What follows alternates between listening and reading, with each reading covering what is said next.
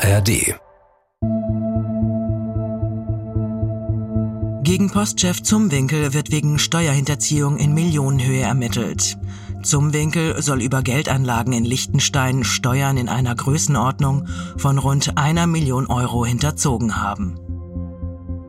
Winter 2008. Ein kleines Grüppchen verlässt die weiße Villa in Köln-Marienburg, dem Nobelviertel Kölns. Hier wohnt der Kölsche Adel. Und diese vier, die sehen auch so aus.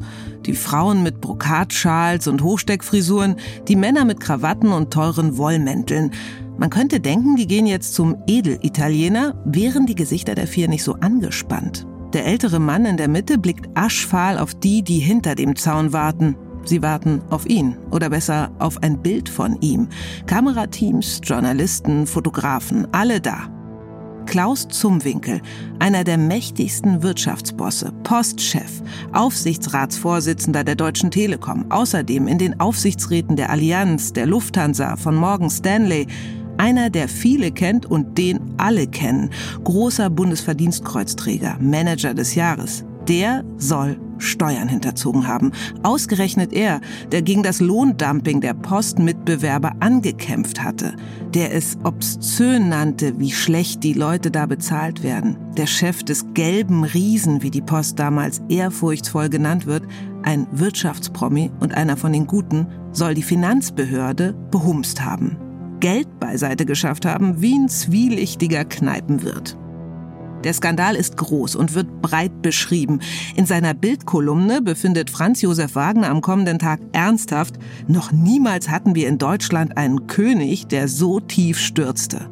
Und die Bilder von Klaus Zumwinkel auf der Treppe, von den Aktenordnern, die von den Steuerfahndern und den Ermittlern der Staatsanwaltschaft im Kofferraum verstaut werden, garnieren die hämischen Berichte und sorgen sicher auch für nervöse Stimmung bei vielen, die am nächsten Tag die Zeitung aufschlagen und ebenfalls Geld im Ausland, in der Schweiz oder in Liechtenstein zum Beispiel, versteckt haben. Da war eine regelrechte Panikstimmung und die wurde auch dadurch verstärkt, äh, dass ein Fall nach dem anderen äh, herauskam, Fälle wie der von Sumwinkel, der sein Vermögen steuerfrei in Liechtenstein geparkt hat, über fast zwei Jahrzehnte immer wieder Geld dorthin schaffte und in einer verdeckten Stiftung namens Devotion Family Foundation anlegte. Stiftung für Hingabe und Familie, für Hingabe an die Familie?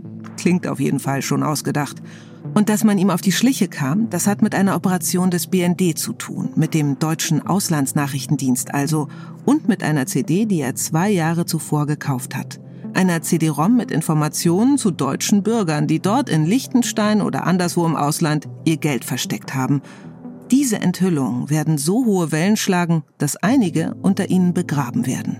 Und die waren natürlich für die deutschen Steuerfahnder im wahrsten Sinne Gold wert, weil damit war bewiesen und belegt, wer wie viel Geld hinterzogen hat und somit konnte man die Steuersünder in Deutschland zur Kasse bitten. Als das öffentlich wurde, eine Operation des Bundesnachrichtendienstes, das war einfach ein Paukenschlag. Was zu diesem Zeitpunkt noch niemand weiß, als Zumwinkel abgeführt wird, bricht ein neues Zeitalter an. Zwischen Deutschland und Liechtenstein wird die Stimmung frostig. Zwischen Deutschland und der Schweiz herrscht später sogar Eiszeit. Wirtschaftskriminalität wird um einiges risikoreicher. Das Schweizer Bankgeheimnis ist vielfach keins mehr. Und wie immer, wenn es um großen Reichtum geht, es gibt einige, die bereit sind, viel zu weit zu gehen. Abwehrkampf, Spionage, da ist einfach alles drin. Mord und Totschlag. Es geht um wahnsinnig viel Geld, es geht um Milliarden und es ist Geld, das geklaut wird aus der Staatskasse durch Steuerhinterziehung oder durch illegale Aktiengeschäfte und das ist Geld, das dann fehlt für Schulen, für Straßenbau, für Universitäten.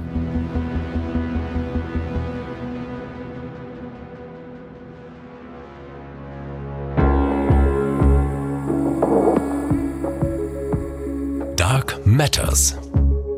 Geheimnisse der Geheimdienste. Ein Podcast von SWR3 und RBB24 Inforadio. Produziert von Bose Park Productions.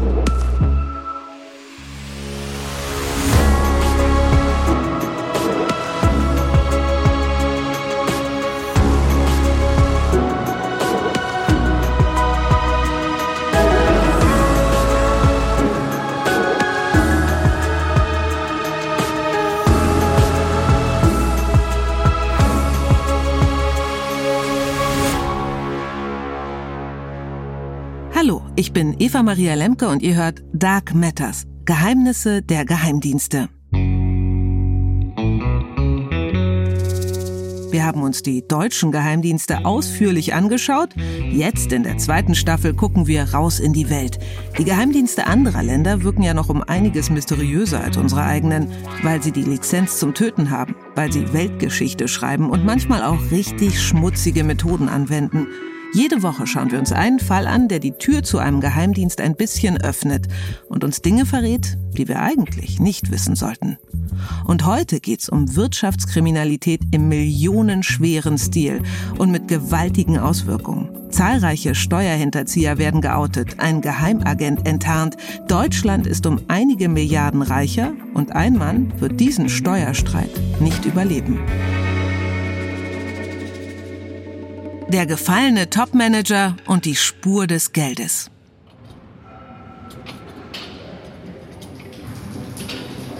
Diese Geschichte beginnt in einer Umkleidekabine im schweizerischen Winterthur. Und im Frühjahr 2008 treffen da, neben Dusche und Schließfächern, zwei Männer aufeinander. Der eine, Sina L., ist gerade Mitte 20, arbeitet bei der Credit Suisse, muss gleich noch in die Bank zur Arbeit und zieht sich gerade seinen Anzug über. Der andere heißt Wolfgang U., ist Österreicher und einer, der Kraft für 10 hat. Deswegen auch sein Spitzname, Durazelli, wie die Batterie. Er hat schon viel gemacht in seinem Leben. Er war Lkw-Fahrer, Maurer, gerade baut er Webseiten und hat eine eigene Werbeagentur. Taucher ist er außerdem, Gleitschirmflieger, Marathonläufer und er ist lose bekannt mit Sina L. Die beiden quatschen kurz und dann muss Sina L los. Da merkt Wolfgang U plötzlich, dass da noch eine Aktentasche liegt, die Sina L vergessen haben muss. Er öffnet sie. Und U hat die Namensliste irgendwie in der Tasche von diesem Banker gefunden. Oliver Schröm, Investigativjournalist und Buchautor, beschäftigt sich viel mit Wirtschaftskriminalität und erkennt den Fall genau. Wolfgang U beginnt zu lesen und versteht ziemlich schnell, wie wertvoll das ist, was er da in den Händen hält. Allerdings muss hier auch gesagt werden, außer den beiden, außer Sina L. und Wolfgang U. also, war keiner dabei. Ob das mit der Aktentasche also wirklich so zufällig abgelaufen ist, ob sie wirklich liegen gelassen wurde oder eher ausgelegt, ob das Ganze überhaupt dort stattgefunden hat, mit letzter Sicherheit wissen nur die beiden, ob das so stimmt. Klar ist, Sina L. ist in dieser Version der Geschichte nicht allzu viel vorzuwerfen. Er war halt etwas schusselig, mehr nicht. Aber egal wie genau die Tasche dorthin gekommen ist, Wolfgang U merkt sofort, wie brisant diese Listen sind. Die Daten unzähliger Deutscher, die Bankkunden in der Schweiz sind. Wolfgang U weiß, es gibt vor allem einen Grund, als Deutscher ein Konto in der Schweiz zu haben, um den Steuern im eigenen Land aus dem Weg zu gehen. Und diese Daten sind richtig was wert. Nochmal, Oliver Schröm. Mensch, da kann man ein Geschäft draus machen, weil die haben natürlich alle die Geschichte von Heinrich Kieber mitbekommen und dachten, ja, dann nehmen wir doch Kontakt auf mit den Deutschen, verkaufen denen die Daten und werden reich. Die Geschichte von Heinrich Kieber, das ist auch die Geschichte von Postchef Klaus Zumwinkel. Denn Heinrich Kieber war es, der die CD verkauft hat, auf der auch sein Name stand. Heinrich Kieber hat den Postchef Klaus Zumwinkel also verpfiffen, gemeinsam mit hunderten anderen, die unter dem Verdacht stehen, Steuern hinterzogen zu haben. Kieber hat sie dem deutschen BND geliefert für sagenhafte 4,5 Millionen Euro. Und die Geschichte, die kennen jetzt alle. So weiß dann auch jeder bis in die Umkleidekabine des Fitnessclubs von Winterthur, wie viel Geld solche Daten bringen können. Gucken wir uns diesen Kieber aber mal genauer an. Das lohnt sich nämlich. Das ist eine sehr illustre Figur und ein sehr wie soll sagen, äh, eigenwilliger Charakter, auch ein Kleinkrimineller oder letztendlich will sogar ein Krimineller, weil er seine, sein ganzes Leben bestand eigentlich aus Tricksereien und Betrug. Und ich glaube, er fand es einfach witzig und unterhaltsam, da ein Spiel auch mit dem BND zu spielen und ist einfach auf die zugegangen. Kieber brauchte keinen, der ihm die heiklen Bankdaten verschaffte. Er saß direkt an der Quelle. Ohne es zu wissen, haben die Lichtensteiner oder besser die dortige LGT Privatbank genau dem Falschen ihre Kundendaten anvertraut. Er sollte Datensätze von Kunden, die bis dato nur in Papierform vorlagen, sollten eingescannt werden.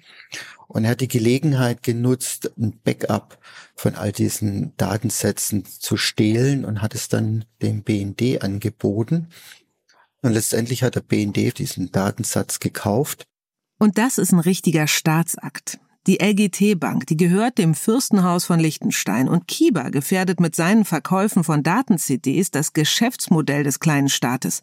Das da lautet, wir nehmen euer Geld und stellen keine Fragen.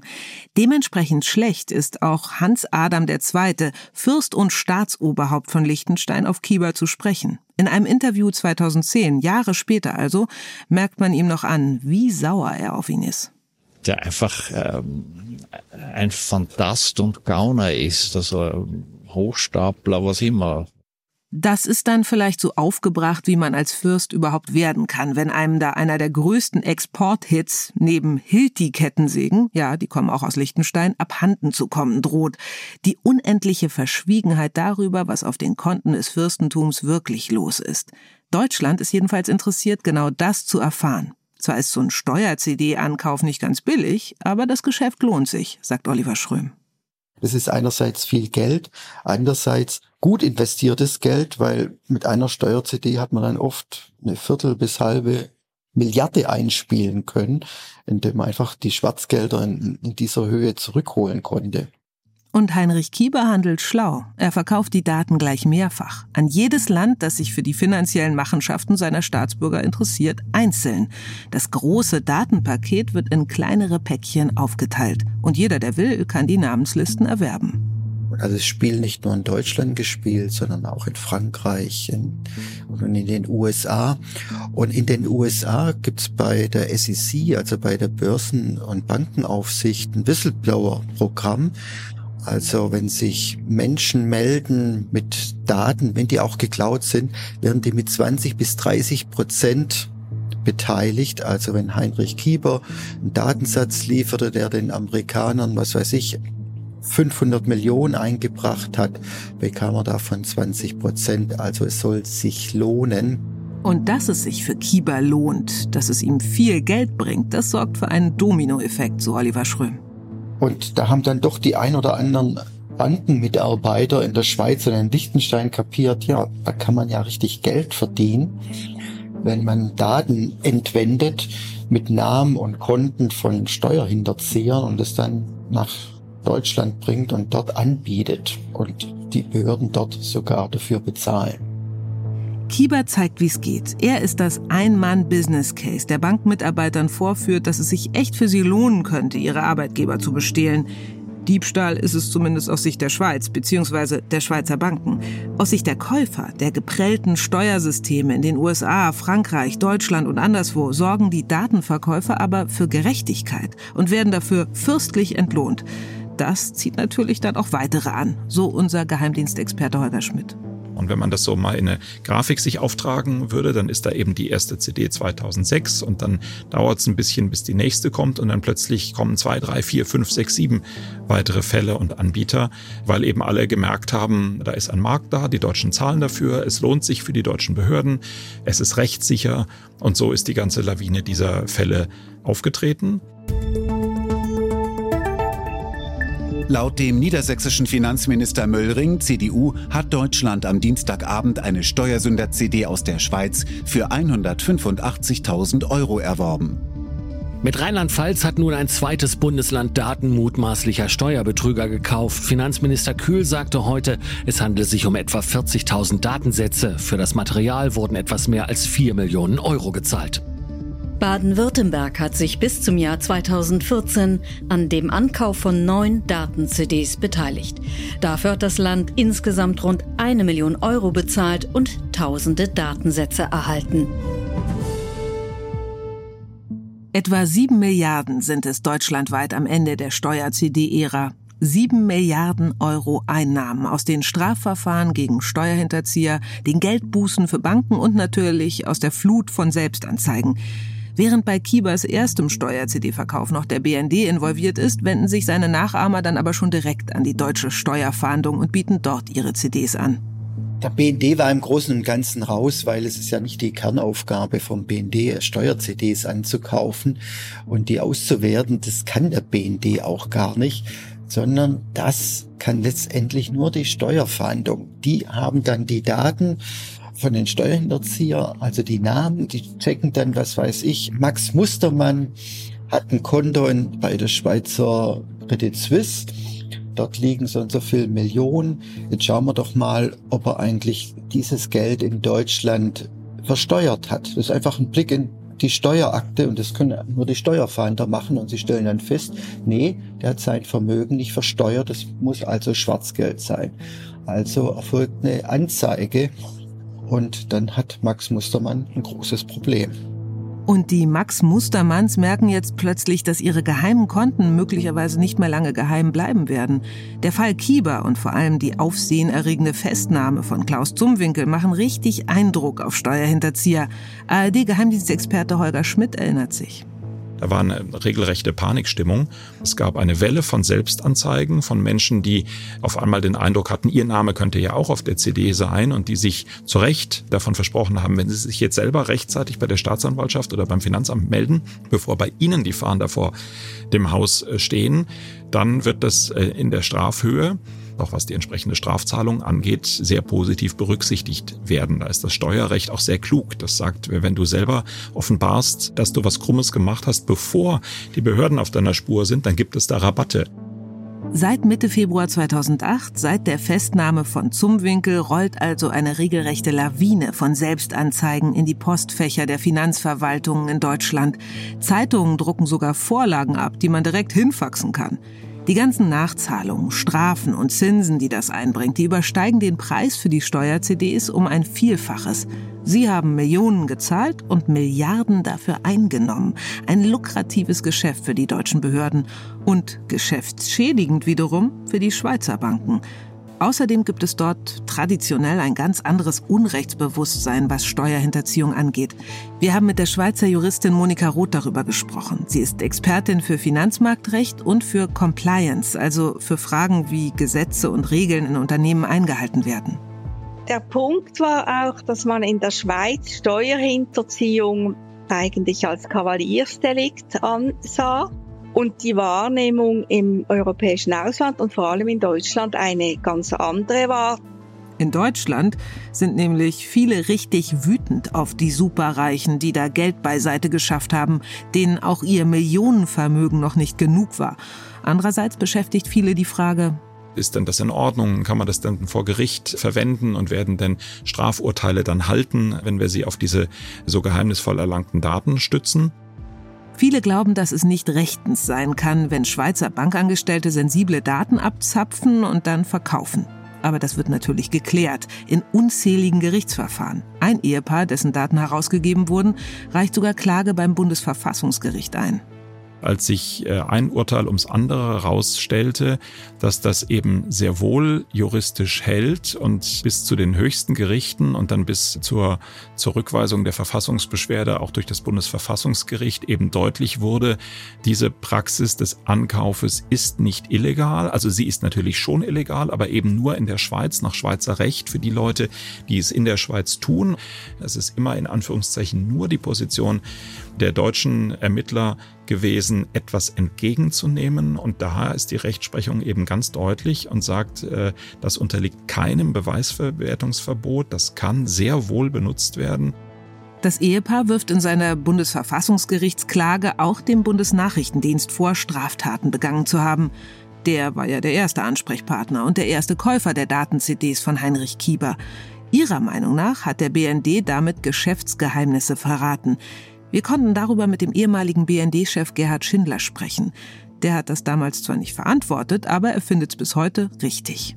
Wozu hat man einen Auslandsnachrichtendienst, wenn man nicht klare Rechtsverstöße, die in Deutschland stattgefunden haben, die man aufdecken könnte, wenn der Auslandsnachrichtendienst jetzt dies oder jenes Material besorgen würde? Und das sage ich ja, das ist natürlich ein Stück weit für die Sicherheit Deutschlands. Denn die Bezahlung von Steuerschulden ist ein Unsicherheitsfaktor. Es ist einfach ein krimineller Akt. Und daher ist das rechtlich für mich wirklich einwandfrei. Äh, da gibt es überhaupt nichts dran zu deuteln. Aber jenseits der Rechtslage finde ich es auch als Erfolgsgeschichte völlig in Ordnung, dass der Auslandsnachrichtendienst dazu beigetragen hat, Steuerhinterziehung zu verhindern. Und für ihn ist das auch gar kein so großes Ding, dass der BND sich damit auf gestohlene oder eben abgezapfte Daten verlassen hat. Sagen wir einfach mal, man gewöhnt sich eben an alles, wenn man so einen Auslandsnachrichtendienst leitet. Der BND ist oft Hehler. Der BND kauft oft Material an, das irgendwo gestohlen wurde. Der BND macht ja im Ausland permanent Rechtsbruch, hm, weil er beispielsweise dort spioniert. Spionage ist beispielsweise in Ägypten verboten. Und wenn man in Ägypten spioniert, äh, macht man sich strafbar. So. Oder das Abhören von Kommunikation ist in Tunesien verboten. Wenn man ein Seekabel in Tunesien anzapft, macht man sich strafbar. Der BND macht sich jeden Tag strafbar im Ausland. So, und da kommt es ehrlich gesagt auf die Steuer-CD wirklich nicht mehr drauf an. Also, große Aufregung im Frühjahr 2008. Alle werfen allen Diebstahl vor. Die einen denen, die wohl nicht genügend Steuern bezahlt haben, die anderen finden es unmöglich, dass jemand ihre Daten gegen Geld rausgegeben hat. Und allen sind die Bilder vom abgeführten Zumwinkel noch frisch im Gedächtnis, als Wolfgang U. durch die angeblich vergessene oder vielleicht auch bewusst liegen gelassene Aktentasche seines Bekannten im Fitnessstudio von Winterthur stöbert. Später schlägt er dem jungen Bankangestellten vor, gemeinsame Sache zu machen. Und der will auch dabei sein. Kurz darauf trifft sich Wolfgang U zum ersten Mal mit der Steuerfahndung in Düsseldorf. Sie beginnen zu verhandeln. Aber erst 2010, zwei Jahre später also, werden sie sich endlich einig sein. Wolfgang U übergibt die Daten und soll für sich und den edlen Aktentaschenspender und Schweizer Bankmitarbeiter Sina L. 2,5 Millionen Euro erhalten. Und diese Jahre, 2008 bis 2010, das ist so ziemlich genau der Zeitraum, in dem die ganze Datenverkauferei die Schweiz so richtig zu ärgern beginnt. Oliver Schröm. Die Schweiz wiederum fand es nicht witzig, weil so quasi ihre Schwarzgeldstrategie ist die Geschäftsbasis des, dieses Staates. Der Staat besteht aus viele Banken und deren Hauptgeschäft ist einfach Schwarzgeld zu verstecken und anzulegen von Steuersündern aus der ganzen Welt, aber auch insbesondere aus Deutschland. Wobei Steuersünder ist eigentlich ein Wort, das diesen Tatbestand eigentlich zu sehr verniedlicht, sondern es sind einfach Kriminelle. Machen wir ja gern mal, oder? Steuersünder, Steueroase, Steuerparadies. Alles Begriffe, die harmlos klingen. Dabei sind es gewaltige Summen. Schätzungen zufolge verliert Deutschland jährlich rund 100 Milliarden Euro durch Steuerhinterziehung. Wenn Reiche ihr Geld nicht da versteuern, wo sie es versteuern müssten, dann ist das kein schlauer Schachzug, sondern einfach Diebstahl. Und auch wenn es jetzt sehr nach Zeigefinger klingt, sie beklauen damit uns alle, wenn sie ihr Geld außer Landes schaffen ich vergleiche das immer, wenn man in einer Wohngemeinschaft lebt, hat jeder irgendwie was in die Kaffeekasse zu tun. Wenn sich aber dann herausstellt, dass ein Mitbewohner nichts in die Kaffeetasse legt oder sogar da reingreift und Geld rausnimmt, was würde man mit dem machen? Dem würde man kräftig auf die Finger hauen oder vielleicht sogar aus der Wohngemeinschaft rauswerfen. Und so sehe ich das auch als Staat. Wir, wir sind eine große Wohngemeinschaft und jeder hat seinen Beitrag zu leisten, indem er Steuern bezahlt, weil mit den Steuern wird unser Staat finanziert, unsere Schulen, unsere Universitäten, unser Sozialwesen, die Krankenhäuser etc. Und wer da nicht zahlt, sondern meint, sein Geld irgendwie hinterziehen zu können, indem er es im Ausland versteckt, ist einfach asozial. Aber es wird da ja nicht nur versteckt. Die Länder, in denen die Millionen geparkt werden und auch die dortigen Bankhäuser verdienen natürlich daran. Und deshalb machten Steuerparadiese wie die Schweiz es ihren Kunden damals auch extra einfach, das Geld verschwinden zu lassen. Mit dem Bankgeheimnis, erzählt Monika Roth. Für die Banken war das ein sehr gutes Geschäftsmodell, weil Steuerhinterzieher vermeiden wollten, mit ihren Heimatländern, Ursprungsländern Krach zu bekommen, indem die beispielsweise aufmerksam wurden auf Schwarzgelder in der Schweiz. Und das hat bei den Banken dazu geführt, dass man hohe Gebühren verlangen konnte und auch sonst so einiges treiben konnte. Also deutsche Millionäre, die mit fancy Bankhäusern zusammenarbeiten, um nur ja in Deutschland weniger Steuern zahlen zu müssen. Das wird nach der Festnahme von Zumwinkel 2008 zu dem blutdrucksteigernden Thema des Landes. Und gerade Sozialdemokraten prangern das lautstark an.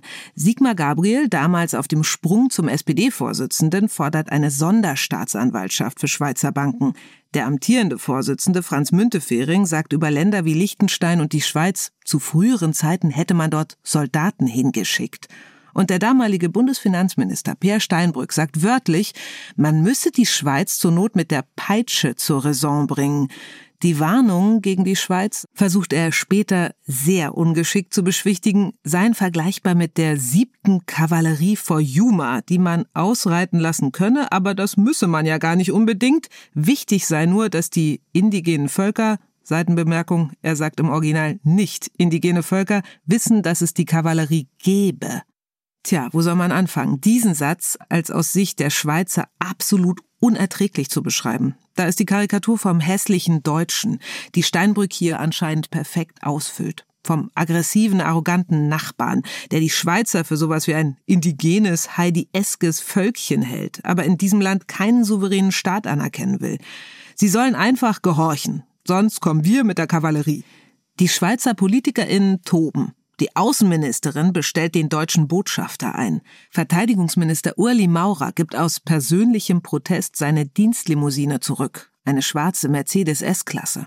Und in diesem Streit zwischen den bergmassiv großen Fronten der Schweiz und Deutschlands gerät nun Wolfgang U., der der Legende nach die Aktentasche seines flüchtigen Bekannten im Fitnessstudio gefunden hat und die Daten von deutschen Kunden bei einer Schweizer Bank an die deutschen Steuerfahnder verkaufen will. Ob diese Geschäftsidee wirklich so ein glücklicher Einfall war, kann man echt bezweifeln, denn für ihn geht nach Abschluss des Deals alles schief. Das Geld, das er bekommen soll, muss ja erstmal bei ihm landen. Und zwar unauffällig. Die Schweiz versucht in dieser Zeit mit aller Härte dem Treiben um die Steuer-CDs ein Ende zu bereiten, droht mit Strafen, sendet Privatermittler aus. Das Geld muss Wolfgang U also möglichst so erreichen, dass die Behörden keinen Verdacht schöpfen. Gar nicht so einfach, erzählt Holger Schmidt. Es war ja jetzt auch nicht so ohne weiteres möglich, das Land Nordrhein-Westfalen, das das betrieben hat, jetzt hier einen Geldkoffer nimmt und in die Schweiz reicht. Das nordrhein-westfälische Finanzministerium schickt die 2,5 Millionen Euro in Etappen auf ein österreichisches Konto von Wolfgang U., der war gebürtiger Österreicher. Soweit so unauffällig also. Aber die Summen sind so hoch, dass sie dort eine Art Geldwäschealarm auslösen. Wolfgang U. wird vom österreichischen Landeskriminalamt verhört und er wird so nervös, dass er noch am selben Tag sein Testament schreibt. Schließlich wird Wolfgang U. dann in der Schweiz festgenommen. Der erfolgreiche Deal mit den deutschen Steuerfahndern ist da gerade mal ein halbes Jahr her. Er weiß, dass ihm eine hohe Strafe blüht. Und da wird ihm offenbar alles zu viel. Nach zwei Wochen im Untersuchungsgefängnis Bern erhängt er sich in seiner Zelle. Der Tod von Wolfgang U geht in den Medien ziemlich unter. Die Rede ist immer nur davon, dass Deutschland wieder eine Steuer-CD gekauft hat. Was übrigens auch nicht alle in Deutschland befürworten. Und damit meine ich jetzt nicht nur die, die möglicherweise selbst befürchten müssen, ihren Namen darauf zu finden. Es war auch ein Politikum. Wolfgang Schäuble war damals Finanzminister und der fand zum Beispiel dann den Einkauf von Steuer-CDs nicht ganz so prickelnd. Oliver Schröm sagt, es gibt in der deutschen Politik eine ideologische Auseinandersetzung. Die einen kaufen die Steuer-CDs und drohen der Schweiz mit Soldaten, mit Peitschen, Kavallerie und so weiter. Die anderen versuchen es diplomatischer. Wolfgang Schäuble hat auch versucht, mit der Schweiz einen Deal zu machen, dass dann, was weiß ich, die Schweiz pauschal irgendeinen Geldbetrag zahlt und dafür verpflichtet sich Deutschland keine Steuer-CDs mehr anzukaufen. Der Steuerstreit könnte hier ein Ende finden, wäre da nicht der Deutsche Bundesrat, die Länderkammer. Hier muss das Abkommen nämlich noch ratifiziert, also abgesegnet werden. Und im Bundesrat haben SPD und Grüne die Mehrheit. Genau die, die diese Datendeals unterstützen. Einer der bekanntesten Befürworter von Daten-CD-Ankäufen ist Norbert Walter Borjans, damals nordrhein-westfälischer Finanzminister. Es ist natürlich ein verheerender Eindruck, dass wir in Zukunft Steuerhinterziehung im Umfang von millionenfacher Steuerhinterziehung nicht mehr strafrechtlich verfolgen dürfen. Deswegen glauben wir, dass es unverantwortlich wäre, dieses Abkommen zu unterzeichnen. Es ist einfach eine Ohrfeige für jeden ehrlichen Steuerzahler. Und während sich also inzwischen alle streiten, Sozialdemokraten und Unionspolitiker, Schweizer und Deutsche, Konservative und Linke, ob die Steuer-CDs jetzt ein unrechtmäßiger Fluch für die diplomatischen Beziehungen sind oder ein Segen für die Steuerkassen, werden im Hintergrund immer mehr CDs zum Kauf angeboten. Durch den andauernden Streit hat jetzt wirklich auch noch der kleinste Schweizer Bankangestellte mitbekommen, dass sich damit Geld verdienen lässt. Die Schweiz beginnt jetzt noch härter dagegen vorzugehen, wie Holger Schmidt erzählt. Irgendwann hat die Schweiz dann angefangen, sich so aktiv zu wehren, dass man es nicht mehr nur dabei belassen hat, dass man in den Banken geschaut hat und mit den Banken zusammengeschaut hat, wer sind denn die Verräter, sondern dass man juristisch auf den Trichter gekommen ist, eigentlich sind doch auch Straftäter diejenigen, die das Ganze dadurch anstiften, dass sie ankaufen. Die Schweiz erlässt also Haftbefehl gegen drei Mitarbeiter des Finanzamts Wuppertal in Nordrhein-Westfalen, unter anderem gegen den Steuerfahnder Peter Beckhoff. Leiter des dortigen Finanzamts für Steuerstrafsachen und Steuerfahndung. Der ist sowas wie der Hauptankäufer in Deutschland. Er hat schon den ersten Datensatz von Heinrich Kieber erhalten und er wird in diesen Jahren ganze elf CDs erwerben für 19 Millionen Euro, aber mit einem 126-fachen Gewinn. 2,4 Milliarden Euro Mehreinnahmen für die Steuer sind ihm zu verdanken. Von Peter Beckhoff gibt's keine Bilder, kaum Statements, nur ein Interview. Und doch wird Beckhoff sowas wie die Dreh- und Angelfigur dieses ganzen Steuerstreits. Und die, die ihn mal gesehen haben, die geben filmreife Beschreibungen ab, so wie Oliver Schröm. Peter Beckhoff ist wirklich eine beeindruckende Figur. Kettenraucher, Trenchcoat, also wie, wie aus dem Film. Damals hat er schlecht rasiert, sehr einsilbig. Also hört lieber zu, als dass er redet. Und das ist natürlich auch eine Waffe, weil die wenigsten Menschen können Ruhe ertragen. Beckhoff ist sowas wie ein sozialdemokratischer Held, der Robin Hood in dieser Geschichte. Einer, der sich mit den Reichen und Mächtigen anlegt. Und durch die Bilder vom bedröppelten Summwinkel weiß jeder, der an solche Daten kommt und ein bisschen recherchiert, wer ihm das Ganze abkaufen könnte. Der Steuerfahnder Beckhoff aus Wuppertal. Die Ein-Mann-Werbeagentur für das lukrative Geschäftsmodell Steuerhinterzieher verpfeifen. Für die Schweiz ist er also das Feindbild schlechthin.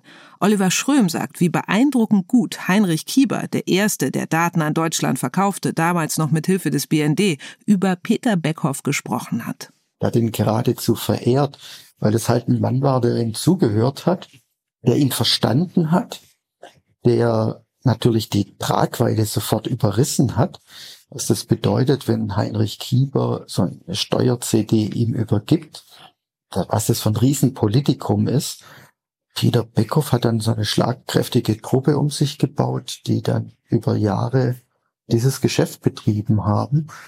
Also Kontakt kam mit Anbietern, oder die Anbieter haben natürlich auch gezielt Peter Beckhoff gesucht, weil das dann irgendwann sich in der Szene herumgesprochen hat. Da gibt es die Steuerverhandlung in Wuppertal. Die sind cool und die sind auch bereit, äh, für Steuer-CDs zu zahlen. Von schnellem Geld kann für die Datenlieferer aber eigentlich keine Rede sein, denn der Ankauf der CDs zieht sich oft über Jahre hin, ist zermürbend und für sie ja auch nicht ungefährlich. Die Schweizer behalten den knorrigen Finanzbeamten so gut sie können im Blick und gleichzeitig muss die Eliteeinheit von Steuerfahndern um ihn herum erstmal sorgfältig prüfen, ob die Daten überhaupt echt sind. Hunderte von Namen, Kontonummern, Adressen, Anlagesummen und Kontoeröffnungen abgleichen.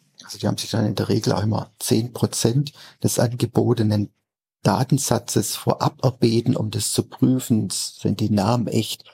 Ist das alles plausibel?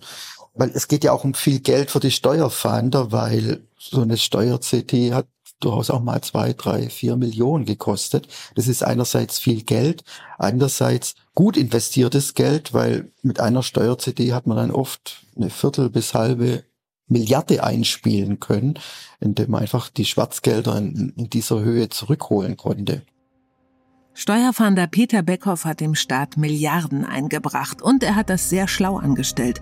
Denn einige bekam er zu fassen, obwohl sie gar nicht auf den Datensätzen zu finden waren. Manchmal reichte schon die Pressemitteilung, dass man wieder eine neue CD, etwa mit Kundendaten der Credit Suisse, erworben habe. Und wieder trafen die Selbstanzeigen in Scharen ein. Und das hat dann dazu geführt, dass dann Steuerhinterzieher aus Deutschland, die ihr Schwarzgeld bei der Credit Suisse liegen hatten, panisch Selbstanzeige erstattet haben, um wenigstens halbwegs mit einem blauen Auge davon zu kommen. Und für die Steuerfahnder hatte das den Vorteil, weil sie konnten ja, oder es war ein riesen Arbeitsaufwand, oft die Hunderte oder Tausende von Namen abzuarbeiten. Und die Beweise zu führen, dass die die Steuern hinterzogen haben. Für die war das natürlich auch von Vorteil, wenn ein Großteil freiwillig sich gemeldet hat und Selbstanzeige erstattet hat. So gut ihre Arbeit in Deutschland auch läuft, nach schweizerischem Recht sind die drei Beamten Kriminelle, die Hehlerware ankaufen. Aus Sicht der Schweiz beteiligen sie sich nicht nur daran, Wirtschaftsspionage zu betreiben, sie fördern sie sogar aktiv. Sie stiften weitere zum Datendiebstahl an, weil sie so große Belohnungen ausloben. Es werden also Haftbefehle erlassen gegen deutsche Steuerfahnder und das wird diplomatisch zwischen Deutschland und der Schweiz zum Problem, sagt Holger Schmidt.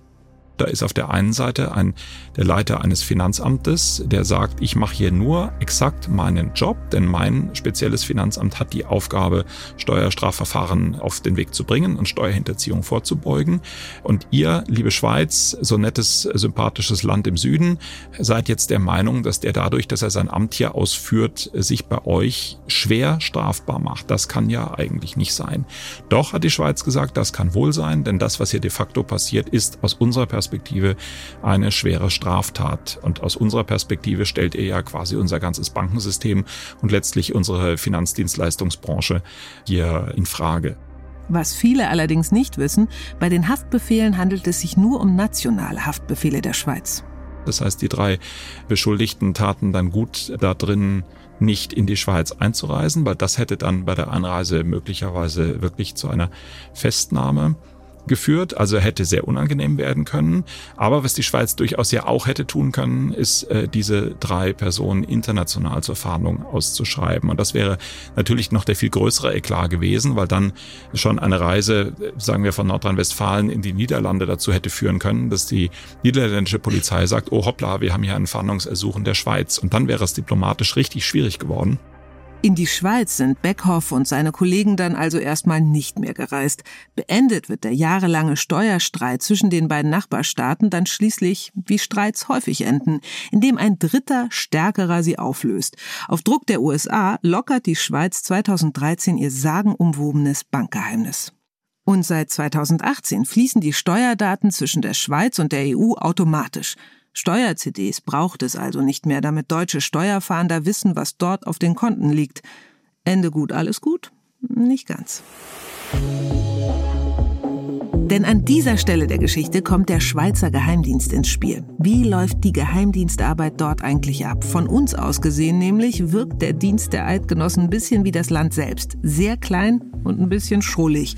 Dabei gibt's einiges zu ihm zu sagen und vieles davon gibt er sogar selbst preis. Warum der Schweizer Dienst so auskunftsfreudig ist und warum sich die Schweiz zu dem Ort entwickelt hat, wo sich die Geheimdienstchefs Europas zu informellen Treffen versammeln, erzählt uns Geheimdienstexperte Holger Schmidt mit in unserer Dark Matters Hintergrundfolge.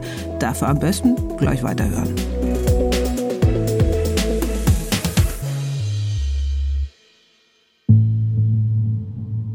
Und auch hier geht's jetzt mit dem Schweizer Geheimdienst weiter, denn der soll in diesem Steuerstreit auch mitgemischt haben. Der damalige ARD-Korrespondent für die Schweiz, Dietrich Karl Meurer, beschrieb es so. Der Vorwurf der deutschen Ermittler, der Schweizer Daniel M. sollte seit 2012 ausspähen, wie deutsche Behörden beim Ankauf von Steuer-CDs vorgehen. Der Schweizer Geheimdienst soll sogar einen Maulwurf in der Finanzverwaltung platziert haben, die den Ankauf von CDs am entschiedensten vorangetrieben hat, in Nordrhein-Westfalen. Daniel M. ist vielleicht sowas wie die letzte Drehung in diesem doch sehr absurden Karussell zwischen der Schweiz und Deutschland. Es war eigentlich gerade ruhig geworden im Steuerstreit zwischen Deutschland und der Schweiz, doch dann kommt der 28. April 2017. Ermittler des BKA nehmen im Hotel Rumors in Frankfurt am Main einen 54-jährigen Schweizer fest, Daniel M. Der Vorwurf gegen ihn, er soll im Auftrag des Schweizer Nachrichtendienstes versucht haben, die Finanzverwaltung in Nordrhein-Westfalen auszukundschaften, Namen und auch Privatadressen der Personen in Erfahrung zu bringen, die an den Käufen der Steuer-CDs beteiligt sind. Geheimdienstexperte Holger Schmidt. Es ist aus Sicht Deutschlands, äh, sogar aus Sicht des Generalbundesanwaltes, ein Spionagevorwurf gewesen. völlig nachvollziehbar. Da wird äh, von einem ausländischen Nachrichtendienst jemand losgeschickt, die Landesverwaltung auszuforschen, Namen und Adressen zu besorgen. Da sind wir in der Spionageabwehr. Denn Daniel M. soll über Jahre Listen mit Informationen zu Ermittlern der Wuppertaler Steuerfahndung geführt haben. Und er sollte wohl auch herausfinden, haben sie die Daten nur angekauft oder haben sie aktiv dafür geworben, dass sie ihnen angeboten werden? Haben sie also das Geschäft mit den Steuer-CDs womöglich wirklich angeheizt und nicht nur köcheln lassen? Auf jeden Fall gibt Daniel M. der ganzen Geschichte nochmal einen neuen Dreh dass die Schweiz mit einem freiberuflichen Spion, einem Privatermittler gegen die deutschen Steuerfahnder rund um Peter Beckhoff vorgeht, setzt den Haftbefehlen gegen ihn und seine Truppe noch einen drauf. Und noch etwas gehörte wohl zum Auftrag von Daniel M. Er sollte einen Maulwurf in die Steuerfahndung einschleusen. Ob er das geschafft hat, ist bis heute nicht bewiesen. Als Daniel M. im Oktober 2017 in Frankfurt am Main der Prozess gemacht wird, ist allerdings noch immer nicht klar, wer ihn wirklich beauftragt hat. Der Verdacht gegen ihn lautet geheimdienstliche Agententätigkeit. ARD-Korrespondent Dietrich Karl Meurer. Verschwiegenheit ist ein Grundprinzip geheimdienstlicher Tätigkeiten und Schweigen ist die Reaktion der zuständigen Schweizer Behörden auf die Spionagevorwürfe aus Deutschland. Diverse Anfragen nach Stellungnahmen wurden vertröstet, abgelehnt oder gar nicht beantwortet. Anstatt eine Erklärung abzugeben, hieß es vom Schweizer Nachrichtendienst des Bundes, aufgrund des laufenden Verfahrens äußert sich der NDB nicht zu den aktuellen Vorwürfen. Daniel M. wird zu einem Jahr und zehn Monaten auf Bewährung und einer Geldstrafe von 40.000 Euro verurteilt. Wer genau seine Auftraggeber waren, spielt dabei eigentlich gar keine Rolle, sagt Oliver Schröm. Entweder waren die Schweizer Nachrichtendienste oder hat für die Banken gearbeitet. Wobei man in der Schweiz gar nicht so groß unterscheiden muss zwischen Banken und staatlichen Behörden, die sind da schon eins. Also wenn es um die Schweizer Banken geht, dann die haben Heimatschutz. Da wird dann die Justiz nicht gegen die Banken aktiv, sondern gegen die Leute, die die Machenschaften der Schweizer Banken aufdeckt. Also von daher ist es eigentlich egal, wer jetzt Daniel M. bezahlt hat. Letztendlich geht es immer um, um das Interesse der Schweiz. Inzwischen sind ein paar Jahre vergangen. Die Richterin und Expertin für Geldwäschekriminalität Monika Roth meint, seit der Affäre um die Steuer-CDs hat sich durchaus etwas verändert. Eine Folge der internationalen Debatte über das Steuerverhalten und der Umgang der Schweizer Banken mit Schwarzgeld war ja dann auch der Druck auf die Schweiz, Steuer Betrug mindestens oder qualifizierte Steuerhinterziehung vor allem als Vortat für Geldwäscherei ins Gesetz aufzunehmen. Das gab es vorher nicht. Der Druck auf die Schweizer Banken ist also durchaus gewachsen. Es gibt eine Weißgeldstrategie. Die Kunden müssen erklären, woher ihr Geld stammt, um Schwarzgeldkonten zu vermeiden. Aber Oliver Schröm sagt, das ist nur Fassade. Eigentlich gehen die finsteren Finanzgeschäfte munter weiter irgendwelche Oligarchen, Milliardäre aus Asien, Drogenbarone, die müssen weiterhin ihr Geld irgendwo verstecken. Und wo tun sie das? Immer noch gerne in der Schweiz und in Liechtenstein. Und wenn dann das Geld vielleicht auch nicht direkt in der Schweiz liegt, sondern da werden dann irgendwelche Offshore-Firmen auf den Caymans oder in der Karibik, in den Jungferninseln irgendwo eröffnet und darüber werden dann die Konten gesteuert. Also dieses Geschäftsmodell wird natürlich weiterverfolgt, weil, wie gesagt, das ist die Basis der Schweizer und Liechtensteiner Banken. Das sind Geldwäscheeinrichtungen. Da wird schmutziges Geld gewaschen und deponiert. Drogengeld aus Prostitution, aus Waffengeschäften und, und, und. Was Deutschland anbelangt, glaubt Oliver Schröm aber schon, dass ein Umdenken in der Bevölkerung stattgefunden hat. Schließlich war auch hier vor dem Fall Zumwinkel nie wirklich die Rede von Steuerkriminalität, sondern immer nur von Steuersündern. Und ich glaube, dass ein Bewusstsein entstanden ist, wie wichtig eigentlich Steuern sind. Also, dass es kein Kavaliersdelikt ist, wenn man Steuern hinterzieht oder bei seiner Steuererklärung trickst, weil das Geld ist, das dann einfach dem Gemeinwohl entzogen wird und fehlt. Mittlerweile haben das, glaube ich, Leute kapiert und merken, Mensch, das sind ja Leute, und in der Regel sind es ja sehr reiche Leute, die die Steuer hinterziehen, weil die Möglichkeiten hat ja nicht jeder. Mein prominentes Beispiel ist äh, zum Beispiel Uli Hoeneß, der dann ja auch zu zweieinhalb Jahren Gefängnis verurteilt wurde. Wie aber ging das Verfahren gegen Klaus Zumwinkel eigentlich aus, gegen den Postchef, der vor laufenden und hektisch klickenden Kameras aus seiner Villa abgeführt wurde, der mit diesen Bildern unfreiwillig dafür sorgte, dass sich viele Steuerkriminelle freiwillig bei den Behörden meldeten, weil sie so einen Auftritt auf gar keinen Fall hinlegen wollten. Klaus Zumwinkel gestand sofort alles. Allerdings auch nicht mehr, als den Ermittlern ohnehin schon bekannt war. Und er zahlte seine Steuerschuld, etwa zwei Millionen Euro, schnell zurück. Das half ihm später vor Gericht, wo peinlich genau ausgebreitet wurde, wie das alles vonstatten ging. Wie er mit dem Chauffeur an die Grenze zu Liechtenstein gefahren war, die Hauptstadt Vaduz liegt direkt dahinter, und dann ausstieg und zu Fuß das Geld buchstäblich ins Liechtensteiner Bankhaus hineingetragen hat. Obwohl die Stimmung im Land damals 2009 sich immer stärker gegen die Abzocker wendete, wie es in den Zeitungen damals oft hieß, die ihr millionenschweres Vermögen außer Landes schafften, fordert nicht einmal die Staatsanwaltschaft ein Strafmaß gegen Zumwinkel, das für eine Haftstrafe ausreichen würde. Am Ende muss er die zwei Millionen Euro Steuerschuld nachzahlen, eine Million Euro Strafe zusätzlich und Zinsen. Und er bekam zwei Jahre auf Bewährung. Das Gericht sah nämlich verschiedene Milderungsgründe, dass er gestanden hat zum einen, seine Lebensleistung zum anderen und vor allem die Vorverurteilung durch die Medien. Zum Winkel sagt vor Gericht, seitdem die Steuerhinterziehung bekannt geworden sei, werde er andauernd bedroht und beleidigt. Als sein millionenschweres Vermögen vor Gericht aufgelistet wird, wird es unruhig im Gerichtssaal, in dem auch viele Postmitarbeiter in gelb-blauer Kluft sitzen. Während die Strafe für Klaus Zumwinkel also vor allem war, dass sein Name für immer im Zwielicht steht, ist der, der ihn damals enttarnte, wie vom Erdboden verschluckt. Heinrich Kieber, der mit den Steuerdaten handelte und so selbst ein Millionenvermögen anhäufte, lebt heute im Zeugenschutzprogramm eines Geheimdienstes an einem unbekannten Ort. Und Peter Beckhoff, der Robin Hood der Steuerfahndung aus Wuppertal, ging 2017 in Rente. Seine Kollegen haben damals sein Büro mit Schweizer Flaggen dekoriert und ihm einen Gutschein geschenkt für eine Reise zum Schweizer Matterhorn.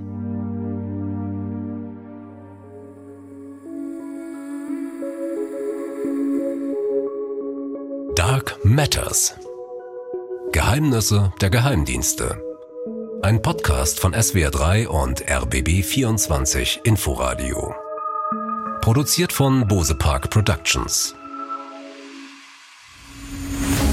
In der nächsten Folge geht es um einen rätselhaften Fall. Ein Rockerboss wird wegen eines brutalen Mordes in Deutschland gesucht. Und dann kommt raus, dass er ein ganzes Terrorkommando unter seiner Fuchtel haben soll, das er aus dem Iran heraus dirigiert. Die Geschichte eines Mannes, den die Liebe zum großen Geld offenbar ebenso antreibt wie sein Hass auf Menschen jüdischen Glaubens, erzählen wir im nächsten Dark Matters Fall.